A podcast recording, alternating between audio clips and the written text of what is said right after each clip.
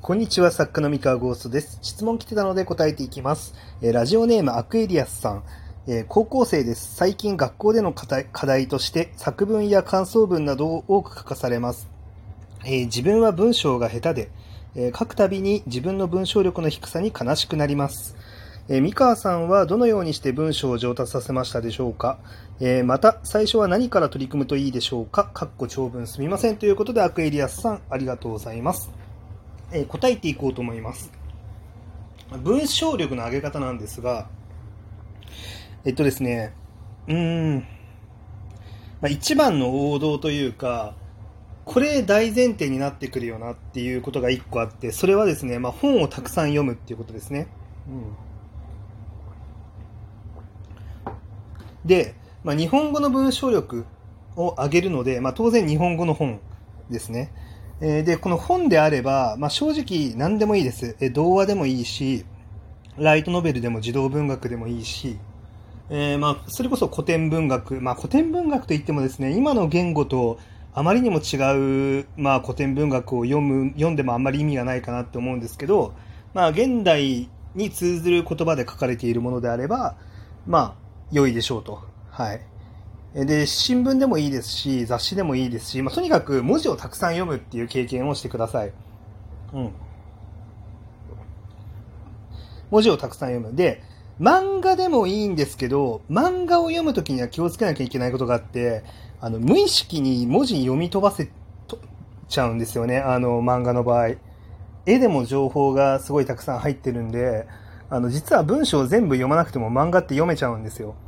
なので、漫画で文章を読んでるとか、ゲームもそうだね。ゲームも文章を読まなくてもゲームってやれるんですよね。だからシナリオパートとかスキップしても、なんとなく話の内容を理解できたりとかするんで、文章読んでないのに読んだ気になっちゃうみたいなことってのはよくあるので、文章力を高めたいっていう目的だけだったら、その漫画とかゲームよりかは、普通に本とか雑誌とかみたいな、活字ですね。ネット記事でも何でもいいです。インターネット記事とかでもいいんで、とにかく文章だけで成立しているコンテンツっていうのを、たくさん読んでたくさん理解してみてください。それが始まりかなと思います。でそれをもう習慣づけてください。当たり前のように本を読む、文字を読むっていうのをやってください。でこれを続けると自然と文章力は上がります。本当はね、小学生の頃とかちっちゃい頃からこの本を読むっていうのを繰り返してると、あんまり苦もなく文章力って上がってるんですけど、多分今苦労してるってことは、そういう経験がそんなに多くはなかったんだろうなっていう気がするんで、多少不利かもしれないですが、今からでもね、遅くはないというか、やらないよりかはやった方がいいので、本を読むっていうのはやった方がいいんじゃないかなと思っております。でこれが王道のやり方ですね。で、王道のやり方だし、長期的にはこれやった方が絶対楽なんで、やってください。今すぐ文章力上がるわけじゃないけど、やった方がいいんでやってください。で、今すぐ文章力上げたいっていう時の、付け焼き花、知識っていうのも、これからちょっと話そうかなって思うんですけど、こっちは、正直、本当に本を読んだ経験のない人とかが、理屈だけで伝わりやすい文章とか面白い文章っていい文章ってなんだろうっていうのを理屈だけで考えて作るんだったら、今から言う話っていうのが参考になるかなって思うんですけど、あくまでも付け焼き場だし、あんまりこれに頼ってても楽に面白いとか楽にいい文章を書けるようにはならないんですよね。結局頭で考えて書かなきゃいけなくなっちゃうから。だから本をずっと長く読み続けてるっていうのが、一番楽に文章力を上げる方法になるんで、結局今から言う話とかも、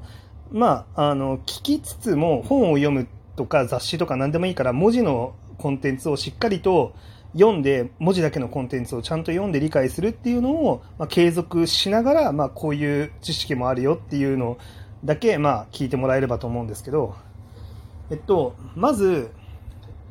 自分が書いた文章が他人からどう読まれるのか。他人ってどういうふうに他人が文章を読むのかっていうのをこう想像できるかどうかっていうのがすごい大事なんですね、文章力って。で、難しい表現とか一切必要なくて、大事なのは、情報を伝える順番、伝わりやすい順番とか、主語、述語っていうもう本当に基本的なところだけでいいんですよ。で、この基本ができてないのにすっ飛ばしてかっこいいこと書こうとかすると事故るっていう、そういう感じですね、文章っていうのは。はい。で、情報の出し方なんですけど、基本的に読み手、その文章を読む側っていうのは、これからあなたが書こうとしていること、あなたが伝えたいと思っていることを、一つも知らない、何も知らない人間であるっていうことをちゃんと想像できるかどうかですね。例えば、読書感想文とかを書くときに、この作品について今からお話ししますっていう、感じで、感想文で書くと思うんですけど、その作品のことを誰も知らないって思って書かなきゃダメなんですね。だから知らない人に向けてアピールしなければいけない。で、人に何も知らない人に情報を伝えるためには、こういろいろと順番が必要で、まず何も知らない人でもこう興味を持つ可能性のあるフックになる部分というか、何も知らない人でも興味を引ける部分っていうのを、まず最初に大きく打ち出しますと。だから話を聞いてくださいっていうふうに説得するんですね。例えばそうですね、読書感想文だったら、その本の、アピールポイントというか、キャッチになっている部分とか、ここが面白いんですとか、これが読む、理由になる要素なんですっていうのを何かしら帯とかでアピールしてると思うんで、そことかがかなりヒントになると思うんですよね。ビジネス書とかだと、そうだな、例えば大体ね、こうターゲットっていうのが表紙とか、帯とかタイトルとかどっかには分かりやすくこう書かれてるんですよ。例えばね、こう30代会社員このままで終わりたくないあなたへみたいなことが書かれてたりとかするんですよ。これもターゲットがはっきりしてるっていう。で、会社員で労働力を搾取される生活なんて嫌だと思いませんかみたいな感じのこう呼びかけとかがあるんですよね。そういうのって大体。で、これってその本のことを誰も知らない人、何も知らない人にも明確にこうアピールというか。こういうことが書かれてるからこの本読んでくれっていうのを訴えてるんですよ。で、だから例えばね、読書感想文だと何があるかな。例えばそれを読んでもらう相手が、学校の教室のクラスメートとかだとしたら、こう部活動で辛い思いをしている辛い思いってあんまりないか、部活動で。例えば今辛い片思いの恋愛をしている人に向けた本ですとかね、何でもいいんですけど、そういうもしかしたら引っかかるところがあるかもしれないものっていうのを頭に持ってきて、でそこで引きつけて、でその後でこの作品っていうのは、この本っていうのはこれこういう登場人物がこんなことをするお話でみたいな、そういう大体のあらましっていうのをこう説明して、でこうテーマっていうんですかね、そこで書かれてるテーマっていうのを、こういうテーマですと、でもこういう悩みを持ってる人にはこういう答えが与えられますっていうことをちょっと順番に説明していくと。でその次にそのテーマを肯定した上でアンチテーゼっていうのを出して、一方この作品でこういうことが書かれてるけれども、いやそれは違うんじゃないかっていう意見も当然ありますよねと、そういう情報を真ん中辺に書くんですね。でこういう反論が来ると思いますと、でもそのこういう反論に対してもこの作品の中ではこういう答えが用意されてますみたいな感じで、その反論を打ち消すようなことを紹介しますと。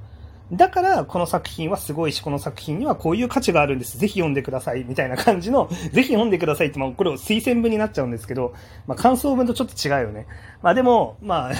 大体そのテーマっていうのがあったら、そのテーマの引きとなるこうキャッチみたいなのを冒頭に置いて、で、それの詳細というか細かい、そのあなたの主張というものをその次に置いて、でその次にあなたの主張に対して想定される反論っていうのを自分で出しちゃうんですね。まあ、それはアンチテーゼを入れ込むっていうんですけど、でそれを真ん中辺に置いて、でそれに対する答えっていうのを後半のところに置いて、でだから私のこの意見っていうのはこうなんか正しいんですよじゃないですけど、なんて言うんでしょうね、まあこの論っていうのがまあ成立するんですみたいな感じで、まあ、それでオチに持っていくっていう、まあ、こういう順番でものを語った方が人に伝わりやすいっていう、まあ、結構この辺はね起承転結だったりとか、多分学校でも習ってると思うんですよね。まあ、まだ習ってないのかな、もしかしたら高校ので途中でやることなのかもしれないんですけど、こういう順番で情報を書いたら、伝わりますよみたいなのって多分習うはずなんで、作文の書き方みたいな、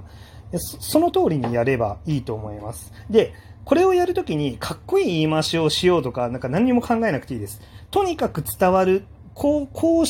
書いたら伝わるんじゃないかっていうことを書くだけでいいです。難しい言い回しとかいらない、難しい漢字とか使わなくていいんで、うん、で文章力って難しい漢字が使えるかどうかじゃないんで、まあ、そこを勘違いしないようにしてくださいっていうぐらいですかね。はい。でまあなんだろう、まあ、何が簡単で何が読みやすい文章なのかを知ろうって思うと、もうこれはもう本を読んで何が読みやすくて何が伝わりやすい文章なのかっていうのをもう自分のなんて言うんだろう、感覚に叩き込むしかないんで、まあ、そこは長い戦いになると思います。なんで頑張ってください以上です。